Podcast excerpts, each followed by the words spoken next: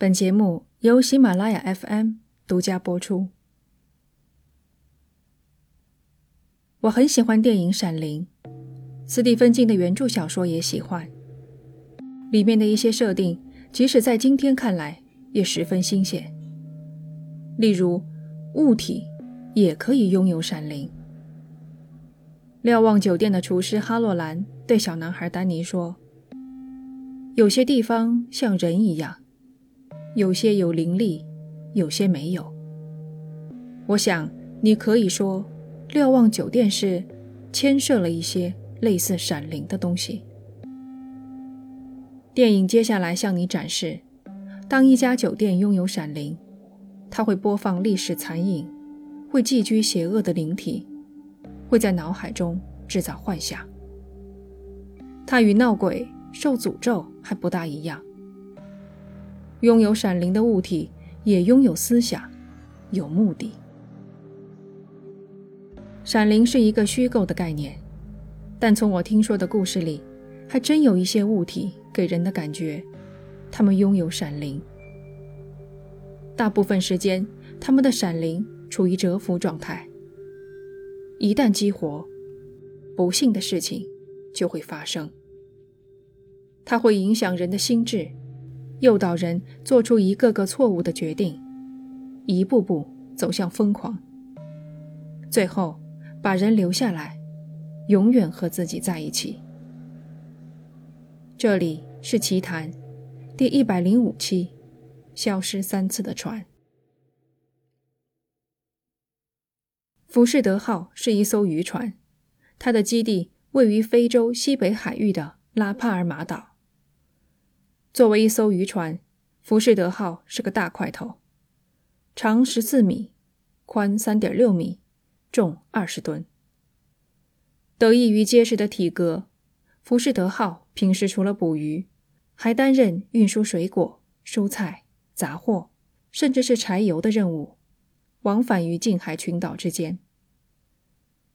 一九六八年，船上配备了四名水手，赫尔南德兹兄弟。和阿科斯塔兄弟，四个人都是从业几十年的老海员。他们彼此又是表亲，经验丰富，加上同心协力，船主对他们是一百个放心。七月二十日晚间，浮士德号启程，前往南边约八十公里处的耶罗岛。此行的任务是运送一批炸药。别紧张。这批炸药将用于农业用途，是合法的。只有三名船员登船，剩下的那个要参加庆祝活动，很早就告了假。从拉帕尔马岛到耶罗岛，这条航线浮士德号走过无数次了。七个小时后，船安全抵达目的地。三名船员在码头上卸货，这时。有一个陌生人走上前来，问他们接下来去哪里。一听说回拉帕尔马岛，陌生人高兴极了，请求三人能不能行个方便，带他一同回去。此人名叫胡利欧·加西亚，二十七岁，是一名技工，家住在拉帕尔马岛。平常他都乘坐渡轮。往返于家和工作地之间。可今天他晚了几分钟，刚好错过了渡轮。下一艘要两天后才起航。加西亚等不及了，就在码头上挨个询问，一直等到半夜，终于问到了浮士德号。加西亚提出付钱，船员们没有要，举手之劳不足挂齿。就这样，搭上一名计划外的乘客，浮士德号在短暂休整过后，于七月二十一号凌晨两点半启程返回拉帕尔马岛。回程预计也要八个小时左右。船员们准备了水和大约十公斤的水果，作为航行中的能量补充。加西亚带了几个桃子，除此之外，别无他物。事后来看，加西亚的到来如同一滴落入鲨鱼群的鲜血。浮士德号闻到它的气味，苏醒了。整个晚上，海水都相当平静。清晨，海上起了薄雾。雾造成的最大麻烦，是阻碍船员发现拉帕尔马岛上的木查乔斯岩火山，而火山是船员定位的重要标志。浮士德号毕竟只是一艘渔船，只配备了基本的导航装置，很多时候还是要靠人的眼睛。不过，据所有了解三名船员的人说，这点稀薄的海雾根本难不倒他们。上午十点，浮士德号预计抵达的时间，他没有出现。家属们很快慌了。为了安抚他们的情绪，船主派出了另一艘小船，从拉帕尔马岛出发，逆向沿浮士德号的航线去找，希望能碰上它。船主本人并不慌张，他非常信任自己的船员。他们肯定是遇上了机械故障，中途抛锚，此刻正漂在海上等待救援。到了下午，小船发来一封电报，内容让人心里一沉。小船即将到达耶罗岛，也就是浮士德号的起点。这一路上都没有看见他。船主这才意识到，浮士德号出事了。搜索随即展开。第二天下午，一架飞机从附近的岛屿起飞，寻找浮士德号的踪迹。那天晴空万里，能见度极高，可飞机没有任何发现。搜索范围进一步扩大，每一天都是空手而归。到了后期，搜救队寻找的已不再是船只，而是残骸。四天了，缺乏食物和淡水，即便浮士德号还漂在海上，船上的人也很可能成为了四具尸体。二十五号半夜，海事部门接到了一封电报，发电报的是一艘英国籍冷藏货船。公爵夫人号。他从南美洲出发，驶向荷兰。船员们发现一艘小渔船漂在海上，地点位于拉帕尔马岛西边大约一百九十公里处。这艘渔船就是几天前失踪的浮士德号。关键是发现渔船的过程。根据这封电报，船上有人用手电筒发信号。示意自己的位置。换言之，浮士德号上至少有一个人还活着。公爵夫人号靠近了浮士德号，船上有四个人，都活着。奇迹发生了，尽管四个人晒得通红、饥饿、脱水、焦虑不安，但他们终究活下来了。公爵夫人号上有会说西班牙语的船员，双方沟通无碍。但他们没有谈论最让人好奇的问题：当初为什么会偏离航线，飘到这么远的地方来？当然，这些可以回去慢慢总结，不急在这一时。四个人现在需要补充能量，好好休息。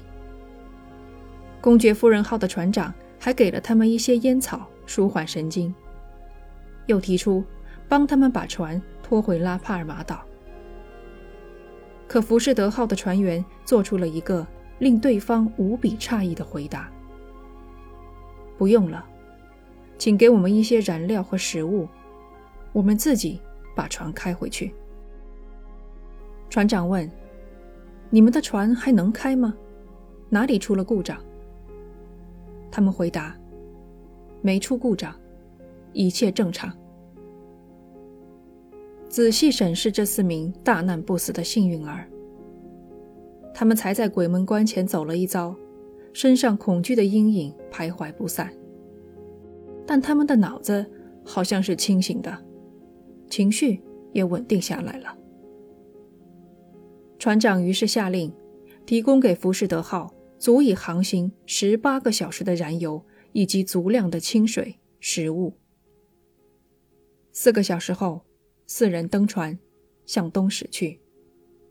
船长再次发电报，浮士德号预计晚上七点抵达拉帕尔马岛。浮士德号的船员坚持自己驾船回去，看似不可理喻，实则不难理解。三名船员都是几十年的老海员，自负是他们的共同点。自己把船开回去，能帮他们挽回颜面。但别忘了，浮士德号还有一个临时上船的乘客，加西亚。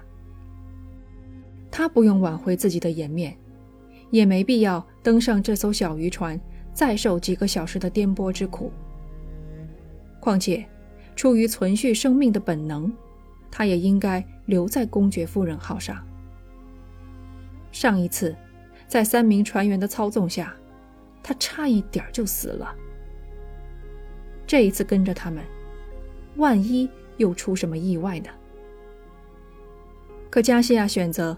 再次登上浮士德号，他很镇定，像是知道做出了明智的选择。拉帕尔马岛上，四人的亲友早早的来到码头。六点钟，整个小镇的人都来了，民众自发准备了一场庆贺仪式，带来食物和红酒。人活着回来，就值得庆贺。人们预想着迎接浮士德号的场景，想象着船员和加西亚同家人团聚，该是多么感人的画面。时针指向七点，浮士德号没有出现。有船只出海，希望能碰上他。等这些船都返回码头了，浮士德号依然没有现身。夜色降临。人群一点点散去，码头冷清下来。庆贺还没开始，便提前结束。只有家人拒绝离开，他们固执地守在码头，几乎等了一整晚。直到天亮，他们终于痛苦地意识到，浮士德号可能又出事了。搜索迅速启动。清晨。四架飞机以昨天公爵夫人号遇上浮士德号的位置为起点，展开搜索。之后，更多的飞机、船只陆续出动。这轮搜索的范围比整个伊比利亚半岛的面积还大，共花费了西班牙政府一百万比塞塔，在规模、财力两方面都创了纪录。搜索队心里憋了一股劲儿。四个人的生还是个奇迹，不能让这个奇迹飘回大海。搜索持续了十三天，是上一轮搜索时长的三倍。八月七号，搜索正式宣告结束，浮士德号第二次消失了。浮士德号还会有第三次消失，所以我们的故事还没结束。在接着讲之前，我想先就浮士德号出现的地点再做个说明。刚才只粗略地说，发现地位于拉帕尔马岛西边一百九十公里处。现在，请看一下节目简介里的地图。浮士德号的起点、终点，加上公爵夫人号遇上它的地点，三点形成了一个锐角三角形。可以看到，浮士德号。大大偏离了航线。我们不妨做一个推测：浮士德号的导航装置其实出了故障。故障不明显，也许只是指南针有点失准，一眼发现不了。船员们被骗了，以为一切正常，偏航全是因为大雾阻碍视线，因此拒绝了公爵夫人号的好意。他们再次驾驶浮士德号，故障的导航也再次引导船只偏离航线。等燃油耗尽，食物眼看着减少，洋流推着他们继续向西，向着无边无际的大西洋。这艘小小的渔船上，一切都将变得凶险而可怕。十月九日，浮士德号失踪两个多月后。意大利商船“安纳迪马约号”正航行在大西洋上，船员们远远望见海面上飘着一艘小船。那是一艘渔船，根本不适合远洋出海。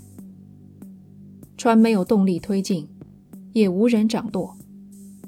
船身漆着他的呼号和名字：T.E. 杠二杠幺二六八，浮士德号。安纳迪马约号停在浮士德号旁，大副阿西奥内和一名水手登船查看。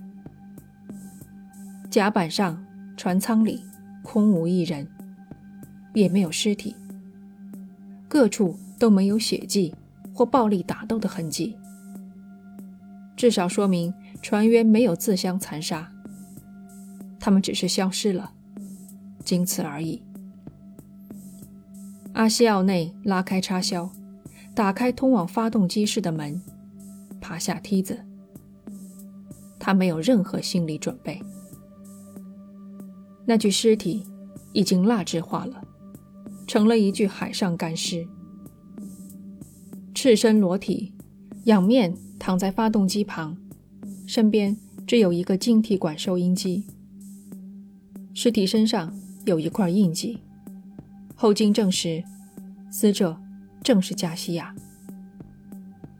阿西奥内急忙让水手回去报告船长，发电报通知当局。他留在船上继续搜索。很遗憾，没有航行日志，只找到几份保险文件。此外，便是一个笔记本。笔记本前几页全是数字和计算公式。往后翻，阿西奥内留意到有许多页被撕掉了。后来和新的笔记本一对照，可知一共撕下来二十八页。最后一页上，笔记本主人写下了长长的一篇文字，西班牙语，阿西奥内看不懂，只认识极个别的单词：永别，再见。这一定是笔记本主人的遗言。阿西奥内将笔记本连同保险文件一起带回船上。安纳迪马约号计划将浮士德号拖到委内瑞拉，文件寄还给西班牙政府。电报发出五个小时后，西班牙政府得到消息，立即告知拉帕尔马岛的家属。亲人们悲痛欲绝。好在船找到了，深入调查一番，应该会得到问题的答案。但浮士德号不想回去，他要加西亚留下来。十月十一日，安纳迪马约号发来第二封电报。前一晚，浮士德号沉没了，船头先沉入水中，扯断了牵引绳。沉船地点距离委内瑞拉三千公里，离拉帕尔马岛两千二百公里。浮士德号在经历了两次失败后，终于如愿以偿，永远将加西亚占为己有。浮士德号留在世上的只剩几份保险文件和笔记本了。笔记本交到了家属们的手中。是加西亚的妻子辨认出这是丈夫的物品。前几页是他的备忘录，最后一页是对妻子的交代。加西亚清楚地写下说明，指导妻子如何理赔，卖掉他的财物换取生活费，再去找某个人还清他的债务。最后一句话写着：“不要告诉胡林发生在我身上的事。”你知道，这是上帝为我安排的命运。爱你。胡林是他们四岁的儿子，直到二零一三年，加西亚的妻子还保留着亡夫的笔记本。加西亚的字迹工整，看得出来落笔时心绪稳定、安宁，已经接受了上帝为他安排的命运。只是不知为何，他或者其他人撕掉了前面的二十八页。现在，该来说说浮士德号消失的原因了。猜测有很多，大多不靠谱。遇上逃亡的纳粹了，被海盗劫持了，还有预备偷渡去委内瑞拉，或是看到大国军演被灭口。最合理的推测，还是之前说过的，浮士德号的导航出了小问题，船员没能察觉，从而两次被误导偏离航向。第三次沉没，则是因为拖船速度太快，浮士德号跟不上所导致。至于船上为何没有船员的尸体，有人推测，他们可能产生幻觉，以为看见了陆地。或是认为船上不再安全，于是跳船。不过我更相信，是加西亚将他们的尸体抛进了大海。可怜的加西亚，我不住地想，如果他没登上浮士德号，或是接受了公爵夫人号的帮助，会怎么样？他到生命的最后一刻都保持了宝贵的理性，那他为什么？拒绝留在公爵夫人号上。他应该比任何人都迫切的想回家。你们看，加西亚之所以搭船回拉帕尔马岛，是因为接到妻子的电报，他们两周大的小女儿发高烧。加西亚放心不下，才临时决定回家。然而，他就像被迷了心智，彻彻底底的。忘了这回事，和浮士德号一起沉入大西洋的心脏。感谢你收听这期的节目，这里是奇谈，我们下期再见。